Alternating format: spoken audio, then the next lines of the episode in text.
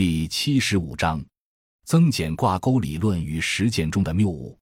也就是说，本来只是为了保护耕地、节约集约用地而推出的城乡建设用地增减挂钩政策，被地方政府片面理解为可以通过减少农村建设用地来增加城市建设用地指标，再进一步可以通过指标交易来生产出巨额土地财富，从而增加地方政府财政收入，增加农民土地财产性收入，建设了新农村，乃至于扶了贫。这样就彻底歪曲了增减挂钩制度的本质，也误会了土地的性质和土地制度的性质。从以上讨论可以看到，农村建设用地减少，主要是农村宅基地减少与城市建设用地指标的增加，这个对应关系的前提是国家保持对地方新增建设用地指标偏紧的供给，从而在地方上造成建设用地指标的相对稀缺。这显然有一个前提，即国家不能因为建设用地供给不足而给地方经济发展和城市扩张造成太大的负面影响。增减挂钩正是在地方建设用地指标相对稀缺的前提下，通过农村建设用地减少与城市建设用地增加相挂钩，而使农村建设用地减少具有了价值。所谓农村建设用地的减少，即将农村建设用地复垦为耕地，这样形成新增城市建设用地指标，这个指标覆盖到建新地块，形成城市建设用地。要特别注意，建新地块是在成交征地所得，征地需要支付成本，以及成交特定地块的土地级差收益与建设用地指标是没有关系的。农村建设用地减少所形成的价值，仅仅是地方政府城市建设用地指标稀缺所产生的价值。如果没有土地用途管制，没有建设用地指标计划下达，没有增减挂钩，那么农村建设用地复垦为耕地后就不可能产生农地以外的价值。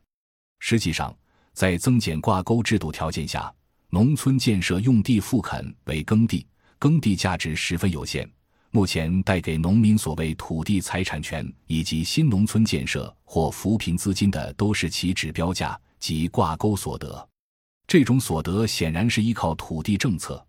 而非真正使用农村建设用地生产出来的财富。因此，这样一种农村建设用地减少所产出的财富，只是一种财富转移，归根结底是由地方财政完成的财富转移，是政策性的，而并没有任何额外财富产生。既然农村建设用地减少所获补偿只是政策性的财富转移，则农民对以宅基地为主体的所谓农村建设用地就存在所谓财产权，也不存在所谓财产性收益。因为全国绝大多数中西部农村，农民进城后，宅基地大量闲置，并没有充分利用，唯一的利用方式就是复垦种粮食，由此可以产生收益。但这类收益十分有限。有人以城市建设用地来想象农民宅基地，认为农民是抱着金饭碗讨饭吃。中央政研室原副主任郑新立甚至认为，农民宅基地价值100万亿元，只要放活宅基地，即允许宅基地买卖，就可以让农民一夜暴富。这种认识显然是荒谬的。郑新立计算农民宅基地价值的办法是按照安徽金寨县增减挂钩的标准，将农民腾退宅基地形成的指标以50万元亩的价格挂钩交易出去，全国有2亿多亩宅基地，总价当然就有100万亿元了。不考虑金寨县增减挂钩的政治因素，假定购买金寨县挂钩指标的合肥市的城市建设用地指标的确非常稀缺，从而愿从金寨县购买挂钩指标，也有一个前提，就是安徽省必须规定合肥市只能从金寨县买挂钩指标，否则安徽省几十个县都有大量宅基地可以退出，形成新增城市建设用地指标，而省内却只有一个地方财力比较强的城市及省会合肥，就一定会出现所有县竞相向合肥卖指标，这样指标价就会降低到接近农民退出宅基地的安置成本的水平。这个安置成本在湖北省大约为2万元亩，这样一个2万元亩的成本仅仅略高于部分农民腾退出宅基地的代价，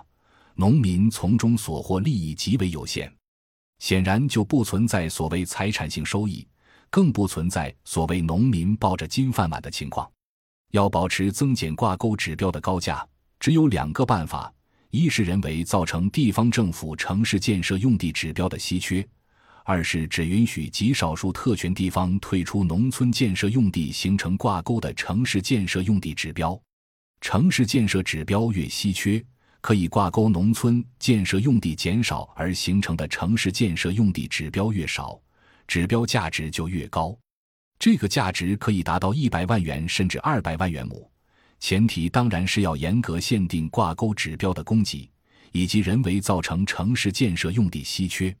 然而，一方面，城市建设需要的新增建设用地是有限的，远远低于当前2亿多亩农村建设用地的存量；另一方面，人为造成城市建设用地稀缺会影响经济发展和城市化，这显然是不可能的。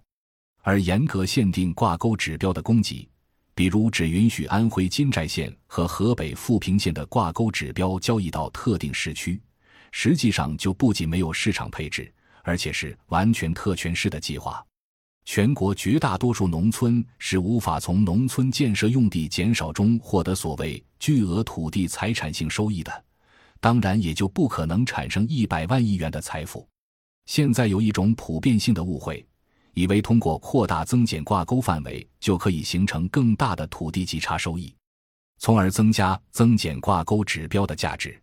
例如，姚树荣等人认为，要探索增减挂钩市场化运行机制建设，其中之一是取消项目范围限制，允许在全国范围内跨省进行建设用地指标交易，最大限度释放土地级差收益，用于精准扶贫工作。周其仁教授在《答经济参考报》记者问时也有这类影响很大的明确表达。《经济参考报》记者问：土地流转这种模式非常好，会不会出现比如说有一天北京的土地少了，把湖南的耕地宅基地指标卖给北京这样的情况？周其仁答：这是个非常有意思的事情，我们也在研究半径的问题，结论是半径越大，差价越大就越好。经济规律是在越穷的地方地价就越低，在市中心地价则较高。我下乡在黑龙江，我今年到下乡的地方看，当时的连队全拆掉了，形成小集镇，这叫垦区的城镇化。连队一拆掉，建设用地算下来节约40万亩。现在当地不知道怎么用了，只能是复垦打粮食。我就跟当地人说，这建设用地里头还有资产呢，就是原来盖房子的权利。如果能把40万的指标卖到重庆去，或者把贵州的地卖到上海去，这对城乡统筹、对区域协调发展、对收入分配意义非常大。当然，现在中央政策是不允许跨省交易的。为什么禁止跨省呢？就是担心执行上有问题。下一步能不能跨省，挑战很大，还要一步一步来做。实际上，扩大增减挂钩范围，全国农村都可以通过减少农村建设用地来形成挂钩指标，并在全国形成统一的市场交易。结果必然是挂钩指标的供过于求，导致挂钩指标的成本价降低，却不会形成更大的土地级差收益，增加增减挂钩指标的价值。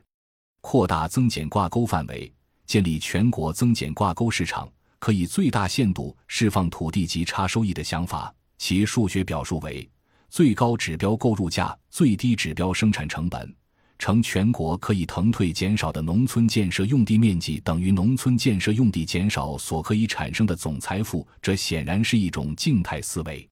因为全国市场必然意味着供过于求，最高指标购入价会无限趋近最低指标生产价，两者相减接近于零。正是基于扩大增减挂钩范围就可以产生出巨额土地财富的想象，增减挂钩政策被国土资源部作为压箱底的政策用于精准扶贫，用于乡村振兴，用于增加农民财产性收入，作为基本政策工具用于各个方面，结果造成了社会上关于土地和土地制度的误解，以及实践中的各种混乱与巨额损失。比如2017年国土资源部印发《关于进一步运用增减挂钩政策支持脱贫攻坚的通知》，明确省级扶贫开发工作重点县，可以将增减挂钩结余指标在省域范围内流转使用，并要求适当减少结余指标流入地区新增建设用地安排，经营性建设用地尽量要求使用增减挂钩指标，以提高增减挂钩结余指标收益，进一步加大对脱贫攻坚工作的支持力度。2016年中办国办印发《关于支持深度贫困地区脱贫攻坚的实施意见》，明确了深度贫困地区开展城乡建设用地增减挂钩可不受指标规模限制，探索3州3区及深度贫困县增减挂钩结余指标在东西部扶贫协作和对口支付框架内开展交易，收益主要用于深度贫困地区脱贫攻坚。据报道，2016年增减挂钩支持扶贫开发新政出台以来，各地国土资源部门完善配套政策措施，开展政策指导，组织项目立项，建立交易平台，探索交易方式，增减挂钩结余指标的成交额不断攀升。2016年2月至2017年9月，河北等省份增减挂钩结余指标流转收益461亿元，高于国家同期对异地扶贫移民搬迁投入资金。这是要特别注意：第一，国土资源部通知明确要求适当减少结余指标流入地区新增建设用地安排，就是为了增加结余指标流入地区指标稀缺程度，从而人为提高指标价值。二是只允许深度贫困地区产生增减挂钩结余指标，以及特许3州3区进行对口的跨省指标交易，以减少指标交易中产生的供过于求问题，从而实现由发达地区城市向深度贫困地区的资源转移。